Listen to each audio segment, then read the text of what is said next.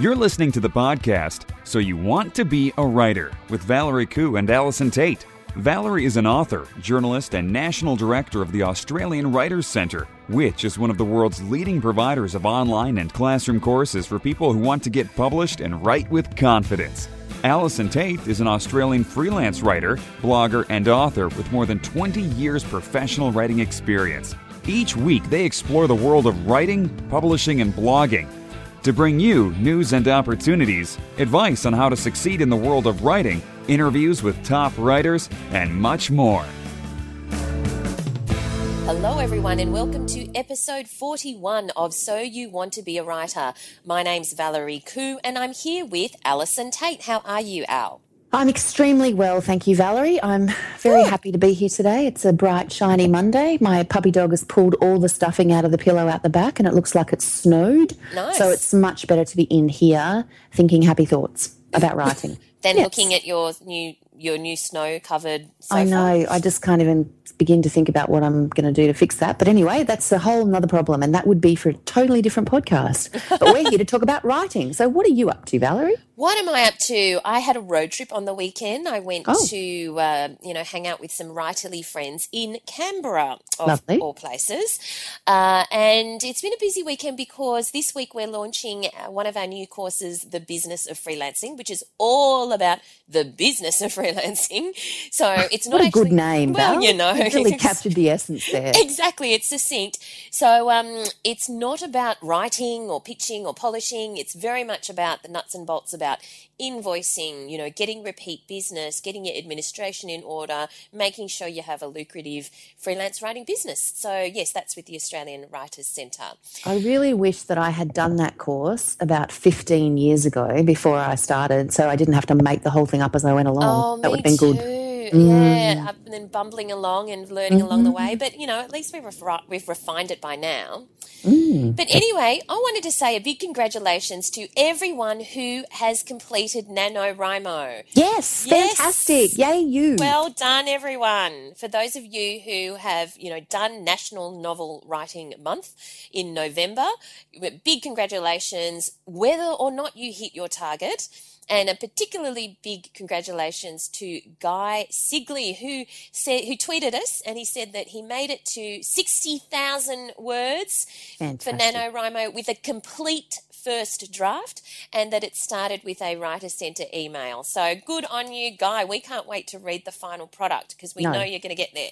Absolutely. Well, my first map makers was written in NaNoWriMo two years ago, so it's definitely a thing that could lead you to publication. That's all I'm saying. Yeah, absolutely. Same with Lisa Heidke. Yep. One of her books was written in NaNoWriMo. That's Yep. fantastic. I should do NaNoWriMo. You should do NaNoWriMo. Everyone should have a crack at it, I reckon. That's next year. Okay, I'll have a All year right. to go. Make a uh, note. I will make a note. So let's see what's been going on in the world of blogging and writing and publishing this week. Um, I, I came across a link on ProBlogger, which is, you know, one of our favorite sites, and it was. Uh, it was called Is Blogging Dead? How Blogs Are Changing and How You Can Stay on Top. Now, I mm. know that that's sort of one of those headlines that's, that you kind of see all the time, but this is a good article, well, a good blog post. It's written by an author and freelance writer, Steph Green, and she basically goes on to write quite a number of points and observations on what's happening in the Australian blog, well, the blogosphere generally, not just in Australia. And there's a few salient points, and one is she says that people are less interested in following blogs in the sense that remember how I used to always go to my Google Reader or whatever my RSS reader was, and you know flip through the various blogs that I was following. And admittedly, I don't actually do that anymore. Do you do that? No, I have to say that I was, I, I, I still lament the loss of Google Reader to a degree because it was a good way to keep track of all the blogs that I was interested in following. I didn't necessarily look at them every single day, but if, if they were in the reader, there was a chance I would at least see Yeah. some of what they were doing. Yeah, I, I'm still a bit sad about that. How do you actually go about reading the blogs that you want to read then, if not through a reader? Well, to be honest with you, I, I do have a couple of readers. We've talked about Zite before. We've also talked about, I also use Feedly, um, but not as regularly as I probably should. I do pretty much rely on my Twitter stream. or Right. Facebook page. I see things that I'm interested in, you know, because I tend to follow people on Twitter or Facebook if I like what they're talking about. Yeah. And so then it's a matter of, ah, look, okay, there's a tweet, I follow that link. So I am, it's very much, I'm following, yeah, I'm using that as a way of, of finding posts that interest me. Yeah, I, I must admit, I do that too. But of course, you know, in Twitter and Facebook, if you miss that part Yeah. of your stream, you've missed it. Yeah. Uh, so I use Zite as well, but the, I guess Zite is slightly different in that it's a curation tool. So somebody Yeah. else is making, or or a computer, really, an algorithm is making the decision for you based on your interests, but also what you end up clicking on, what you vote as good, what you vote as not good. So in, in those curation tools, I think, are becoming more and more valuable, but also you could be missing out. I could be missing out on reading some pretty interesting stuff when, like, when I used to use my reader. But the other thing that uh, Steph says is that guest blogging isn't as valuable as it once was. Now, she has said that um, she's found that her recent guest blogging isn't yielding the results she's come to expect, whereas a blog written for an A grade blog in 2012 might generate 300 hits to my site. These days, it might only ge- generate 30 because people are paying less attention to the bio links, you know, which is usually where people find you. So, do you what do you think about that?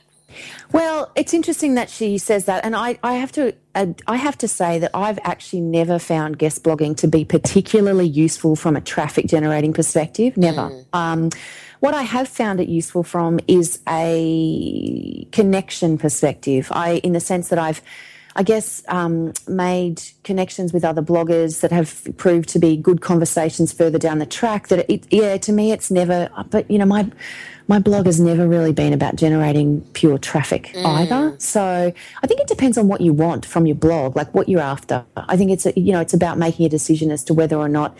30 hits that day is going to be useful to you, or 300 hits that day is going to be useful to you if nobody ever comes back Yes.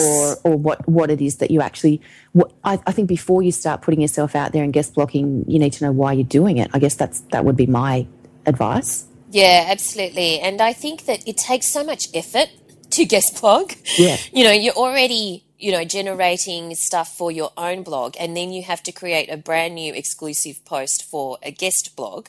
And the thing is that um, somebody contacted me the other day from a blog that I do respect and love very much and asked me whether I would do a guest blog post. And I really like this blog. I really like the bloggers behind it. And I'd love to be able to do it, but there's only so much bandwidth that I have. So what I said in response is, I, you know, I'd love to, but uh, instead, I, I don't have the time at the moment to craft a really good guest post. But what I can do, if you're interested, is you can Q and A with me. And then that might, and you might be able to craft that, but it's sort of less effort for you and less effort for me in a sense. But you Yeah. still get some good content. yeah that's right The other thing that Steph has said is that people interact on social media and not your sites. So she's even suggesting that it might be useful to delete the comment function of your blog altogether or hide the number of comments in a post so readers aren't seeing a big zero. Uh, and and instead focus on building the engagement with your favorite social media platforms because often I will post a link to a blog post that I've written and there's hardly any or very few comments on the actual blog post but there's a whole stream of comments on the Facebook uh, where I've posted it on Facebook. So that's an interesting point about, uh, you know, I, I've started to see some people turn off their comments to zero. Um, and also some of the very big bloggers in the world, like even Tim Ferriss, he used to get hundreds and hundreds and hundreds of comments. And these days he you know he doesn't get very many comments at all on the actual blog but he might get it on you know other other platforms. So what are your thoughts at that? Would you turn off your comments?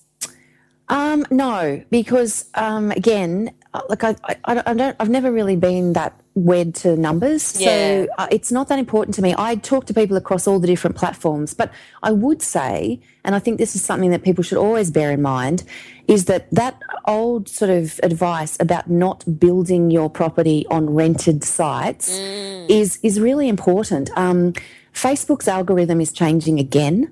So if you're putting a lot of time into building your following on Facebook and getting your engagement happening and stuff there, overnight it changes. Yeah. So you go from, you know, reaching 2,000, 3,000 people to suddenly reaching 121. And there's nothing that you can do about that except pay. And that's, I mean, unfortunately, that's the way it's going over on Facebook. Um, whereas on your own blog, you can pretty much do whatever you want. You can say, you know, like it's, it's, I just, I really um, feel the importance of making sure that you can control as much of what's happening with your profile as you can and Yeah. the reach of it. And I do think that people talking about the importance of your um, email list uh, Yeah. are, are spot on because that is something that you can own and that is a way of direct, you know if you email someone it goes into their inbox if you put it on facebook chances of them actually seeing it are really small Yeah. so i think it's um, I think there's got to be a balance of, of all of those things. You know, you you you have to you have. I, I don't think I would turn off Facebook at this point. I do feel you still need to be there to reach people. Um, and Twitter Twitter is so ephemeral. Like I just find these days it's very difficult to get a conversation going. Everybody's tweeting at me. Nobody's really tweeting to me. Um, so I think that uh, you know try to keep your own real estate happening as much as you can. That would just be my thought on it. Yeah, it's. Uh, I tell you, Facebook drives me batty sometimes. Mm, yeah, I, I, I like going into it and see what my friends are doing and that sort of thing. But I have to say that uh, it's driving me slightly insane because you don't know who, who your friends have actually seen your post because of the, they they decide who who's worthy of it, kind of thing. Yeah, exactly. Uh, now, moving on to an interesting post that I came across on a blog called Two Writing Teachers. It's a blog post called Note Taking, a writing genre worthy of a curriculum of its own. And I have to say that I, that's something I have noticed in the last few years as well. There are so many uh, blog posts and theories and philosophies and approaches and methods on the actual art of note taking. Because you know we we are so obsessed well i am so obsessed and i'm sure Some of us are so some other people are also so obsessed with actual notebooks you know actual beautiful uh, moleskins or sta- yeah, stationery and um people have very different ways of taking notes. Some of some people are very visual, they draw mind maps, they scribble all over the place. Some people do it in a very very dot pointed form. I watched um someone I know take his notes and he says himself he's an OCD note taker. So anything he does, he's always taking notes and it's meticulous and it's all in dot point. Everything's a dot point. Whereas other people are way more fluid and they will write entire sentences. So, i- i- whereas other people will draw Venn diagrams and, and other people will do it in a, in a much more gridded fashion. So it's true. Everyone has a very different way of taking notes. And I'm going somewhere with this, Alison. I'm, But- I'm, I'm just, li- I'm taking notes while I'm listening to see where it is that you're But actually going. before I go somewhere, where, how do you take notes? Do you have a particular I take way? notes really badly, I have to say. Okay. Um, so, I, well, I'm a dot pointer for starters, or an, actually, I do like a number. I'm a numbers girl. Oh, yes. One, two, three, four, five. Um, so, I, as we've all discussed in the past, my handwriting is so bad I can't actually read it. So, anything I take in note form in handwriting, I never read again. Um, I use Evernote on my uh, iPad mostly for taking notes. Um, But I'm not a person who sits there around just taking notes for the sake of it. I don't do that. I'm, I would rather um, listen carefully Yes. and then I go away. And if there's something that I need to, because you can always find the information again these days. That's the thing. Like it, it's a rare thing to go somewhere and hear something that you're Yes. never going to hear again. So um, I will go away and do that. But I, yeah, I'm, I'm, um, I'm not a crazy. It's just like I'm not a crazy for, for um, photograph taker either. You know, I go to things with my kids and there'll be people there taking a thousand photographs. I prefer to sit there and actually focus on what's happening and then think about it afterwards or, So, you know, whatever. I have a further question to that. If Mm-hmm. you are reading a book and maybe you're reading not for fun, but say for research or because you want to Mm-hmm. learn something. Now, a book is very big. It's not like a magazine article that you can skim and see the point that you were trying to find. do you take notes in that situation? Like No, passages? I, I use post it notes. I'm Oh. the queen of post it notes. So I simply mark the page and I will mark it with an, and this is the way that I edit my novels and everything. I will mark the page, I will put an arrow to the section that I, you know, particularly was interested in, and I use it at that as a reference point.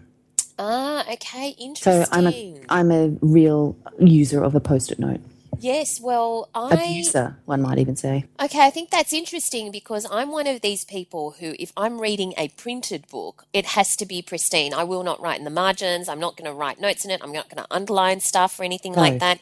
I And- know. The and- book has to be pristine. Yeah, not everyone thinks that way though, and I I have I don't even use post-it notes. I must admit, uh, but when I'm reading on Kindle. I'm a crazy highlighter and note taker on Kindle because I love the fact that I can highlight passages that I think are either beautiful or resonate with me or I want to remember or they're good for research. And uh, it, I, I can then extract all of those notes and highlights um, out of the Kindle uh, and print them out, which is great.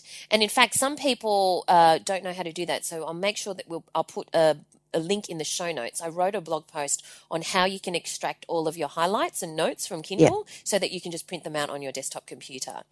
Uh, but this brings us to another uh, post that I came across this week on the Zapier blog.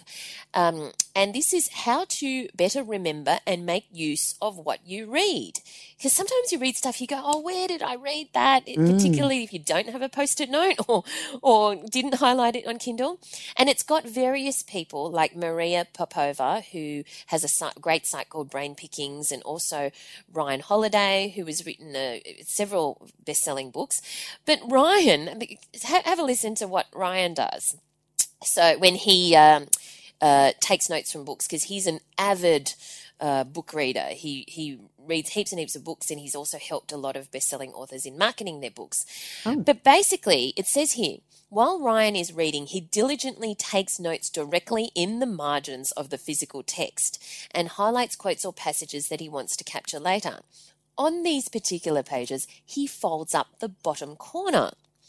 A few weeks after he finishes the book, he revisits the page and transfers the notes onto index cards. And mm-hmm. each note card contains a single quote or idea. The ideas are then organized by category, not by book. This way, when he's writing, he can pull up all of the information in on a certain category to reference within an article or book chapter. That's That's exhausting. extreme. I mean, that's That's extreme note taking. Yeah, yeah, that's really impressive. I know he's a pretty impressive young man, but um, uh, yeah, that's I would never have thought to do that. And I, I don't have enough time in my life to do that, Val. I just, I feel that, yeah, like it's, he's, he's a very organized individual and I take my hat off. He certainly is. Um, so let's see what else is happening in the world of um, blogging and uh, uh, publishing and writing. Let's. We have another link. You're telling me that computers are, are writing novels, Valerie. That's the link that you have given me here. The computers are writing novels. That's right. Kind of makes me want to cry a little bit. because so you know, if you've just done NaNoWriMo, you really could have just got your computer to do it. Uh, yeah. Okay. That's, yeah. Computers are writing novels and getting better at it, Apparently, What- according to Business Insider Australia. now really think this is going to take off, but uh, apparently that one of the first computer-generated works of fiction was in 2008, and it was a novel called True Love, um, and it was published by a Russian publishing company, and they said that uh, it was it's 320 pages, and they said it's a variation of Tolstoy's Anna Karenina. But worded in the style of Murakami. So yeah, I'm not really sure that I haven't read it. I Did you read the extract? Kitty couldn't fall asleep for a long time. Her nerves were strained as two tight strings, and even a glass of hot wine that Vronsky made her drink did not help her. Lying in bed, she kept going over and over that monstrous scene at the meadow. Oh, Well, you know, I've read worse. yeah. I have. It's true. I have. We're going to have to give it a go and yeah, see. Well, that's, that's depressing. Moving right along, Valerie, give me something exciting to talk about. yeah, okay. We won't stay on computers Let's and not writing stick there. because I've got really something exciting to talk about. Go on. So every year, KidSpot, which is one of our biggest parenting websites, runs a voices competition, which is a big competition for bloggers. Yes. And this week they revealed the winners of Voices 2014. Da, da, so if you're looking. If you're looking for some new blogs to have a look at to see, you know, what the best Australian bloggers in different categories are doing at the moment, it's worth having a look at these. Now, these are very much kind of parenting, lifestyle sort of blogs. Um, and the overall winner this year was Claire from Checks and Spots, who has a very beautiful blog. It is. It's I- it is absolutely beautiful, covering off home lifestyle. She has a green smoothie ebook, which I'm sure Valerie is lining up for because I know that you tried a green smoothie this year. How did you find it? Yeah, interesting. So you are not a kale convert as I've yet? tried, and like it's just that they never end up green; they always end up brown for me, and it just doesn't Oh, look Val. appealing. Oh, that's no good. You know, ones I make myself, that is. I think you should probably get Claire's ebook, obviously. She's called 21 Shades of Green. So surely even you can't make a brown smoothie out of that. Um, but anyway, big shout out to everybody who um, who has you know been a category winner or has a winner or even participated in that competition because I think it's a fantastic thing to see. Um, just so many great Australian blogs. Have yeah, well done. Who says blogging is dead? Who says exactly? it's all out there, all happening. So, who is our writer in residence this week? Uh, well, our writer in resident this week is the wonderful Rachel Johns, who is a best selling, very popular, fabulous author of rural romance, which is something uh, that I have always failed to say in the correct way. um, but Rachel um, has got some extremely interesting things to say about writing and about the book market, and I think that it's uh, definitely worth having a look and a listen.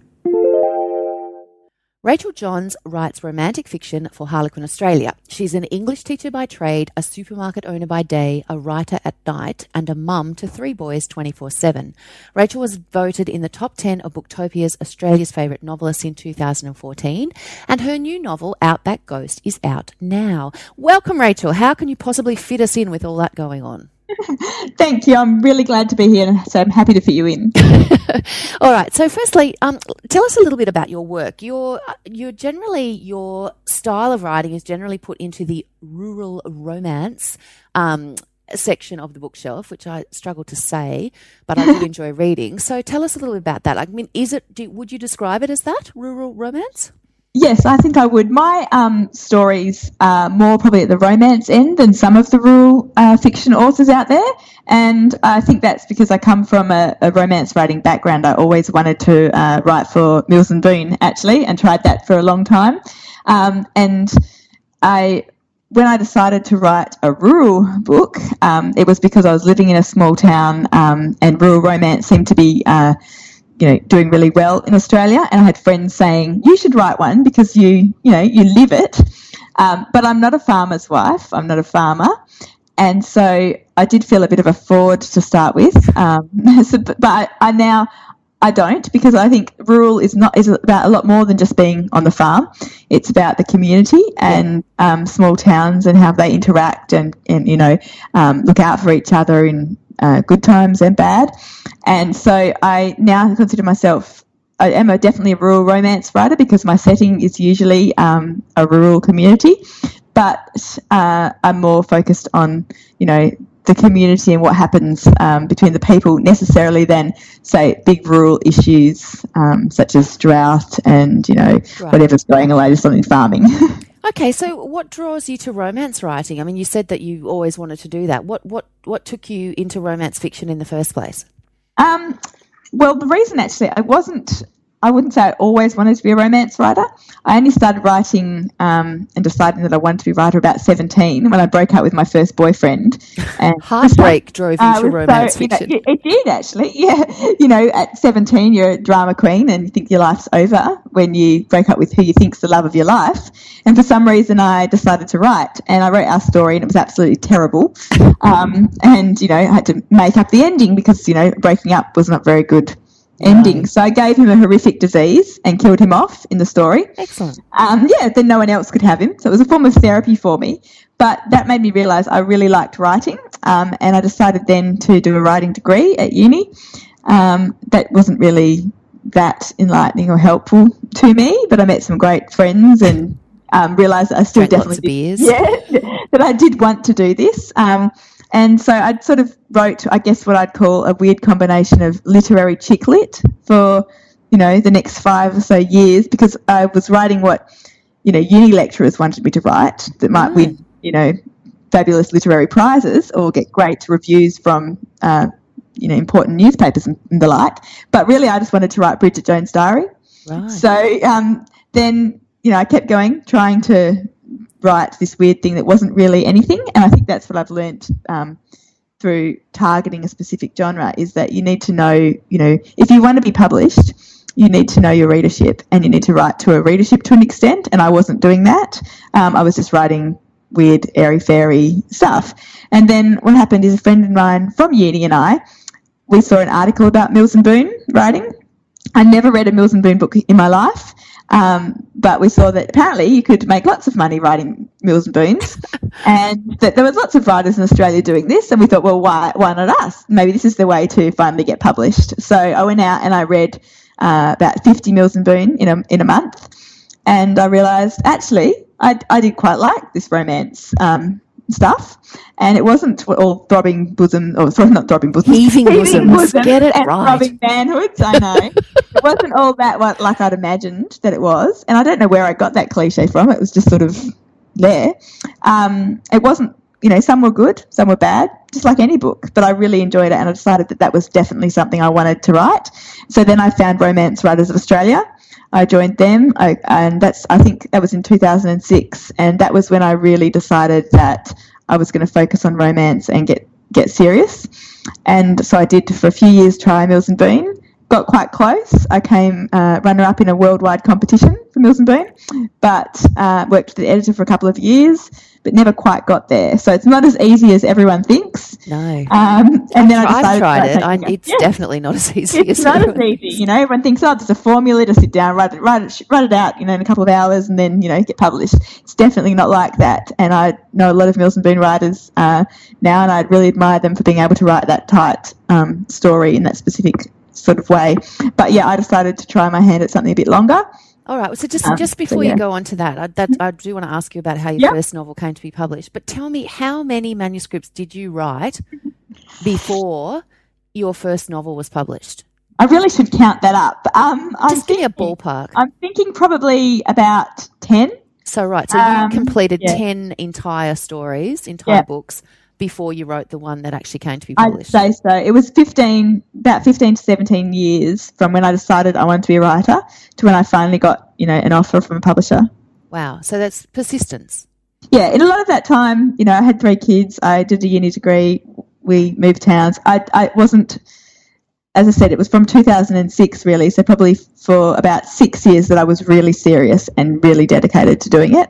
Um, prior to that, I think I submitted one story and got a rejection, and then wondered why I wasn't getting published. But I, looking back, I wasn't actually submitting. So Oh, that's a big thing if you want to write. That's make sure you finish the book and submit it.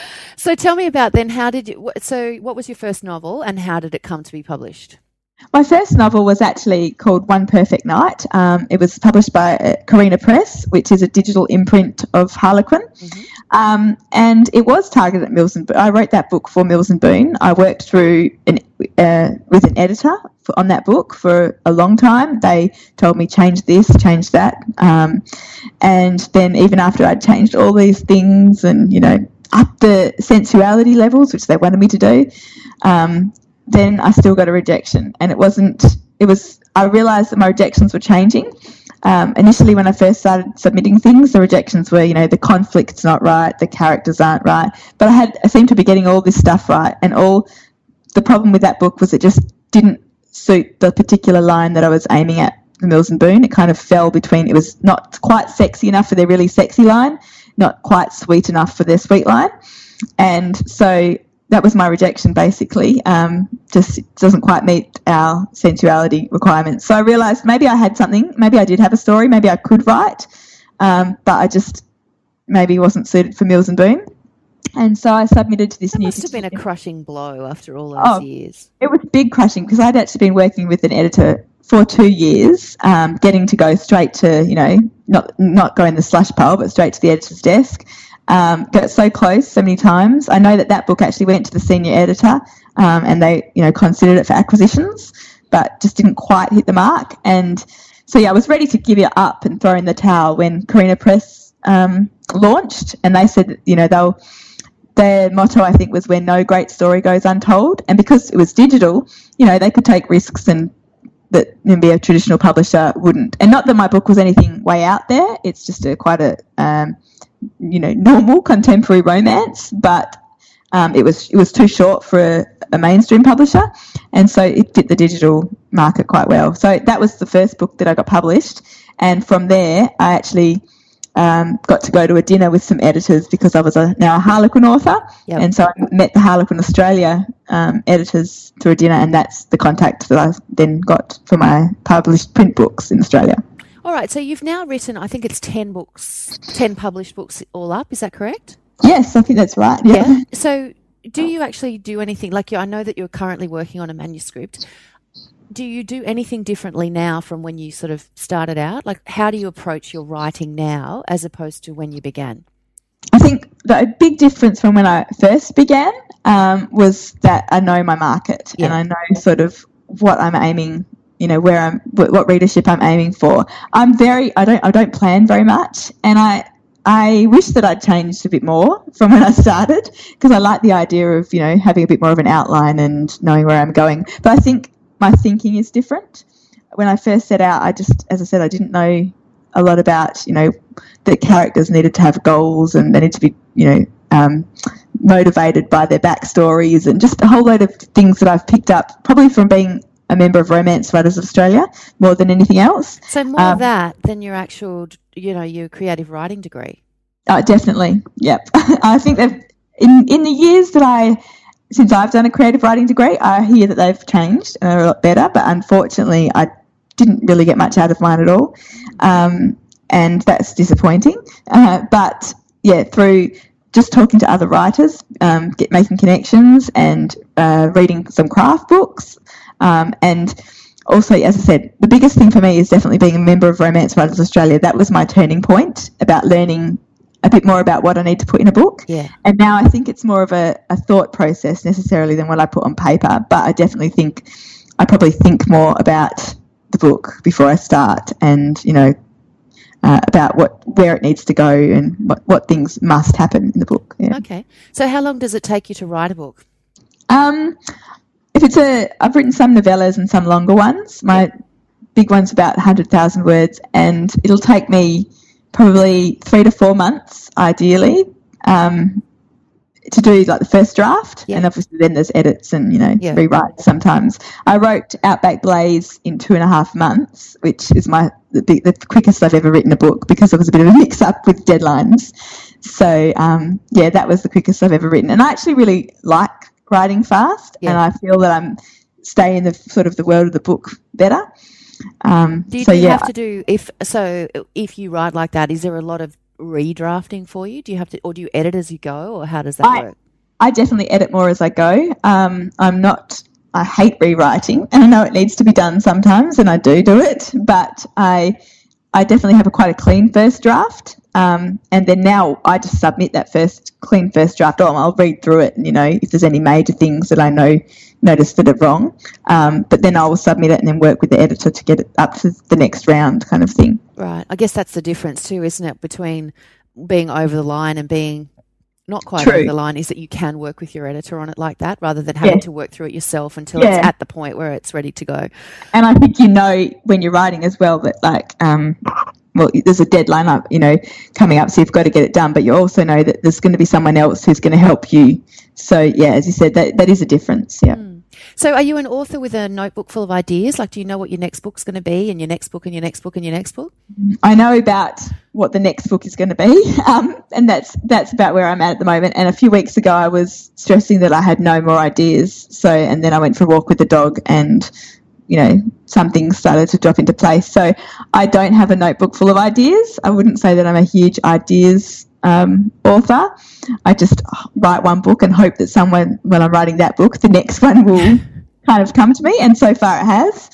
So I hope it keeps happening. Do you start with a character or a situation, or where do you like when you when you sort of say you know you got an idea for your next one? What, what came to you? Was it the characters? Was it a was it something that a, a plot point? What where do you start? Um, I'll talk about the one that I'm actually writing now, where that came from, because that's easy to explain. Um, it's called I think the title will actually change, but my working title for my current book is Patterson's Curse, mm-hmm. which I don't know. Um, anyone who's in a rural area will probably know that that is a weed, weed. actually. um, yeah, that you know farmers find quite um, or can be quite damaging to crops and um, not crops.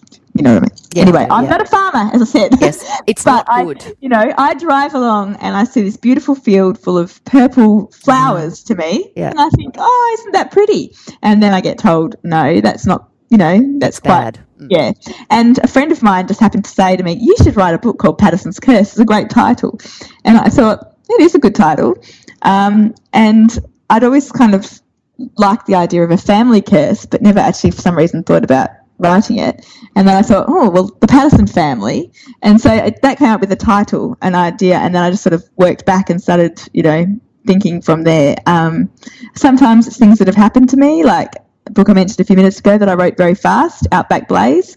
Um, that's actually based on a, true event that happened in a small community we were living on, very loosely. Mm. But my husband was uh, the supermarket, supermarket manager in a town called Kojonup, and one night it burnt to the ground, and the whole town was out there um, in their pajamas and slippers. None of us had bothered, you know, getting dressed because just wanted to go see what was going on. Be sticky beaks that yes. you know we all are, and I just remember standing there watching this building go up in smoke. It was a life, you know, it was sort of like the meeting place, the hub of the community. It wasn't just the supermarket; it was also a hardware store and a few other things. And it was just going up in smoke, and there's jobs gone, and you know, thinking all these things, but also just watching the people around me mm. in their pajamas and slippers, and thinking, "Oh my gosh, this is so going in a book one day." Yeah. So you know, everything. But it, I didn't write it for another few years because I didn't have the rest of the story. Yeah. But it was just there saying that you know that scene would be good. Okay. So, yeah. So how do you fit the writing in with all the other things that you have going on? Um, well, I'm lucky in now that though we own our own business, um, I'm actually not really. Uh, I'm more of a silent partner now, and my mum and my husband and uh, staff run our supermarket. So I basically write full time when the kids are at school. I have all school age children now. Um, so that's you know that's in theory what happens. I still write um, a bit on the weekends as well, um, just especially when I'm in, in, in the current book, um, because, you know, as a mum, other things crop up. Like today, I have a child home from school because he's not that well. Yeah. Yesterday, we had sports carnival, you know, so the days are not always completely your own, even though in theory, I write full time. Yeah, yeah. So I just fit it in where I can, and um, yeah, it all seems to work out in the end. So do I don't work- do a lot of housework. Oh, there you go. do you work hard at your uh, um, author platform, like this idea of an author platform? Where do you where do you stand on that, and what works best for you as far as you're concerned? It doesn't feel like hard work in a way because I've chosen things that I like doing. I have a very active Facebook page, um, and I interact with readers on there, and I update it regularly. But it's fun. I like, you know, posting a photo of my dog, crazy dog or something, and then everyone, you know, telling their stories or you know just recommending a book that I've read recently and getting recommendations from other people. So I'm active on Facebook and I enjoy that. I'm on Twitter as well and um, that's quite fun too. Yeah. Um, but I'm not as active on there and uh, I talk mostly to writers, not necessarily other readers. Where yeah. on Facebook, I feel like it's you know readers that I'm talking to, yeah. and I've got a Goodreads profile, but you know not very active there very inactive blog, but I do like it when I get around to doing it and I get some comments, you know. Um, and I've got a, you know, a pretty well. My website is currently being um, revised, but yeah, I keep that up to date quite a lot as well. But I don't feel uh, it's it takes time, yes, but it also is quite fun for me. But I've only chosen those sort of things to focus on, and I'm basically I don't do some of the other things that I could do because I just choose to focus on the ones that I enjoy. Yeah, well, I, I mean, I guess that's. I mean, if you don't enjoy it, it doesn't feel hard, does it?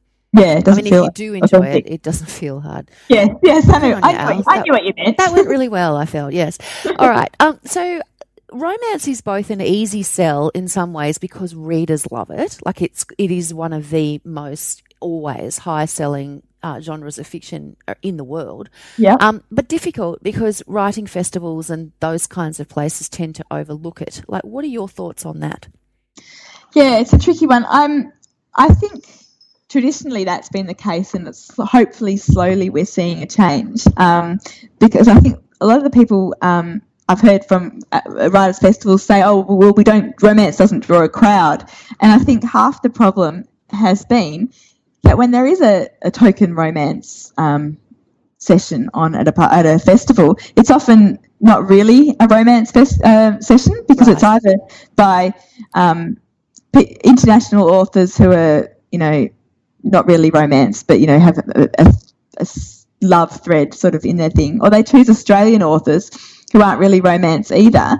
Um, and so, you know, they're, they're supposedly talking about romance, but they're not really. And often I've watched a few, you know, podcasts or heard of panels and stuff, and you've got a romance panel where the, the authors are up there saying, "Oh, well, I don't really write romance," and yet in Australia we have so many romance authors that Yeah. they could be taking advantage of, and I think it's, well, it's a bit like the whole platform thing. If you get actual real romance authors doing the, the romance sessions at festivals, you'll get the passion, you'll get the knowledge, and you'll get the readers then who love it too because they're coming to see, you know, authors that they Authors know they rather love. than yeah. Yeah. And I think I mean uh, the Australian Romance Readers Association is really good in um, promoting romance, and they've got uh, they had Sylvia Day out last year, I think it was. Yep. Um, and she's a, a massive romance writer Yeah. and hu- had a huge crowd. So the crowds will come if you get the right people Yeah. um, to speak about romance. And I think, you know, that's a lot of the problem. But I know that a few of the uh,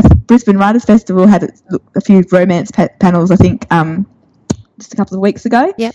And I saw on Twitter, you know, some photos, and they actually had romance writers on there, not just, you know, writers that might have a tiny love thread throughout their book. Yeah. And I think the important thing is a romance book is, you know, it's not just a book that has a little bit of a love story in it. It is a book that is very specifically romance as a happy ever after, and you know, um, The romance is the focus of the story. yeah. story. So I think what writers' festivals have sort of maybe missed the point of what romance is, and they're trying. You know, they're doing their best, they think, to put a romance thing, session on there, but it's not actually a romance session, and therefore it's not actually drawing all those readers that they could be drawing who love and buy romance. Yeah. Okay. All right. So well, let's just um, sum it up then. Let's get to our happy ending and let's talk about tips for would be romance authors. What would be your three top tips for people who are writing romance and would be like to, you know, like to be published in that area? Okay, if you're writing romance, and I think I've said it a few times probably throughout here, my biggest tip would be to join Romance Writers of Australia. Yeah. Um, there's about 900 members now, some published, some not. Um, and, you know, they just, we run conferences, they have newsletters, contests, and just great community too, where you can talk to other writers um, and get, you know, tips and feedback. That was the biggest thing for me, I think, in finally turning the corner. Um, the other thing would be to, yeah, to make sure, obviously you said we're writing romance here, but to decide what type of romance you want to write and where you want, if you want to be published, where you want to be published, and really, you know, go and research that genre and make sure that you're, you know, Writing Uh, for them. writing for that thing. And so then, yeah, read and write. I'm not very good at maths. There's, there's four there, I think. Romance Writers Australia, know your genre, and read, you know, really widely in that genre, but also in other genre. I don't understand these writers that say they don't read. I just, it just baffles me. So, and then write. You got to have, um, and I think the difference between being a hobby writer and being a professional writer is that you sometimes have to write, or you often have to write when you're not in the mood to write, or um, you know, when you haven't got the idea there, you've just got to sit down um, And find one. and do it. So yeah, I think you know I get emails from people sometimes that say, "Oh, I was wondering how you find the time to write," um, and you know, you'll do it if you want to do it because we're all busy. We all have houses that need to be cleaned, um, kids that need feeding, or jobs that we need to go out and do. Um, but it's just like if you love knitting, you find time to knit. You know. Yep. So yeah, they're my tips. I think. Fantastic. All right. Well, thank you so much for your time today. Really appreciate it. Good luck with the writing of Patterson's Curse. We look forward Thank to seeing you. what that ends up being called. And also good luck with your new novel, Outback Ghost, which is, of course, out now. Um, and yeah, we'll, um, we will see you around the social media traps at some point. Definitely. Thank you so much for having me. Great interview. Isn't Rachel awesome? Yes, she is. She's really awesome. And she's doing so well in the US. And I think it's amazingly good to see Aussie authors doing so well. Very proud. Yeah, good on her. Well, let's move on to our web pick for the week. Um, I have chosen speechpad.com. So speech as in, you know, the way you speak, speechpad.com. And I've actually used it. So this is from first-hand experience. So speechpad.com is basically, you know, this is going to be really helpful for all of the people who hate transcribing. So you record your interview, you know, because you are talking to uh, an expert or a case study or someone like that for an article that you're writing. And sometimes your interview can go for an hour. And sometimes, if you're not a good transcriptionist, that one hour can take you four hours to transcribe. Uh, if you're a quick, if you're good and quick transcriptionist, then it might only take you an hour and a half. But it can take a very long time to transcribe audio. So speechpad.com transcribes it for you. It costs you money though, so don't get excited. It's not some fantastic whiz bang program where you can just upload your MP3 and computers computers spit it out like Well, no, they like can a write novel. novels. Yeah. so why can't they do that? I don't get it. Apparently they haven't mastered it quite yet. Okay. All right. So you do have to pay. It's a dollar, it's a US dollar per audio minute. It also does it for videos, but I haven't used it for videos. And um, you can, and the thing is, if you're, if it's, if you've got, uh, say, a half hour interview, sure, that's $30. But if that would have taken you two hours or whatever to transcribe. And you, not only do you not have to spend those two hours, you don't have to have endure the pain of having to Oh, transcribe the it. pain. So I did use it for approximately a 40 minute interview, and I have to say it was very good, very Oh, accurate. great. Now, I suspect that a lot a lot of the transcriptionists are American. Now, I the the in- interview, it was an interview that I did with somebody, was with an American person. So maybe they were or you know, they they they you know recognized the accent and a lot more easily than it perhaps it, they would if it was an English person or an Australian person. So that's my next test. I'm going to try giving them an interview with an Australian person. So you can that- interview me, Val. Let's Well, send them our podcast and see how they go with that. Yes, send them the podcast. Hmm. But yeah, it was very, very good, very accurate. Uh, I was quite impressed actually. So speechpad.com. There you go. Yeah. Lovely tip, particularly Obviously- for those of us who hate transcribing, and that would be me. Obviously, it does need to be some level of quality. Like you can't have some scratchy thing that you've recorded in a cafe or a bar or something and expect them to get it very right. It's got to be, Mm. you know, decent kind of audio. But yes, speechpad.com. Okay. So, we have a question from Karen this week, and it's an interesting question. Karen has said, I've been listening with interest to your thoughts about a writer's social media presence. I have a fairly common name, especially when doing a Google search, and have considered using a pseudonym. Should I try to build a social media platform around that pseudonym before even querying agents and publishers, or wait for them to suggest if a pseudonym is appropriate or not, assuming, of course, I have a scintillating manuscript that agents and publishers want? What's your advice? There we go. What if, what's your advice, Valerie? Well, I don't know how common uh, Karen's full name really is, but um, I would say that if you if you feel that it is it is common, um, I think that it's still worthwhile going under your name, particularly if you haven't been published yet, and unless your name really is John Smith. but even if it is, I would suggest that you establish a social media presence as John, uh, if, say on Twitter, it's very likely John Smith's already taken.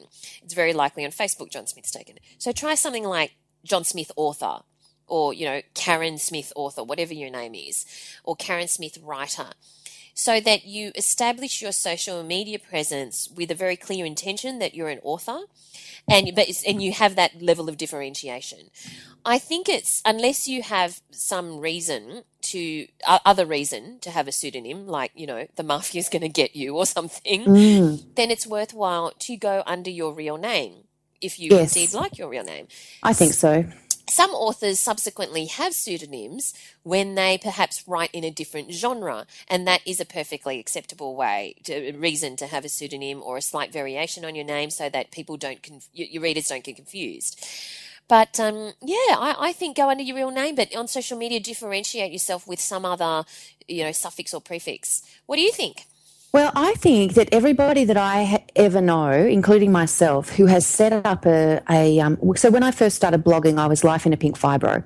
Now, my blog was always that. I was always Al Tait on on Twitter, just because I don't. I, somebody said to me, "Why why did you not take Allison Tait right from the start?" But I I wasn't ever not really ever taking it that seriously. So everybody called me Al, so I was Al Tait, and now of course I'm A L Tait, children's Yes. author. So that works out beautifully.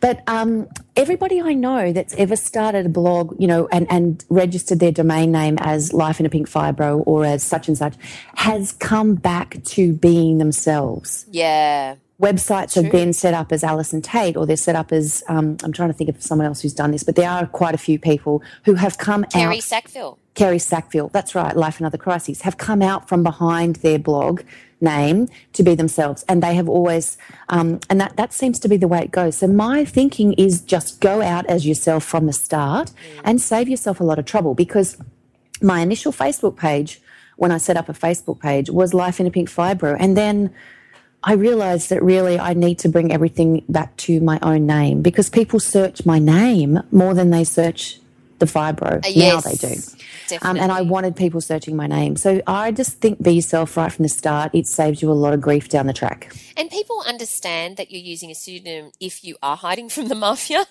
But people, if you're using a pseudonym for some uh, reason that simply because you want a better social media presence, Mm. that's not quite uh, something that's generally accepted these days Yeah. at, the, at this stage, anyway. no.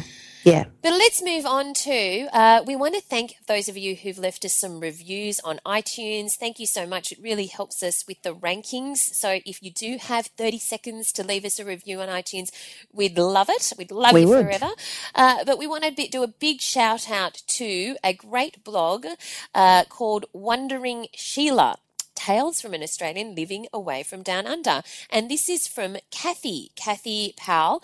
And um, she has written a review on her blog about So You Want to Be a Writer. So thank you so much, Kathy. We really appreciate We it. We do. Thank you, Kathy. Made our day. Did. It did Yes. indeed make our day.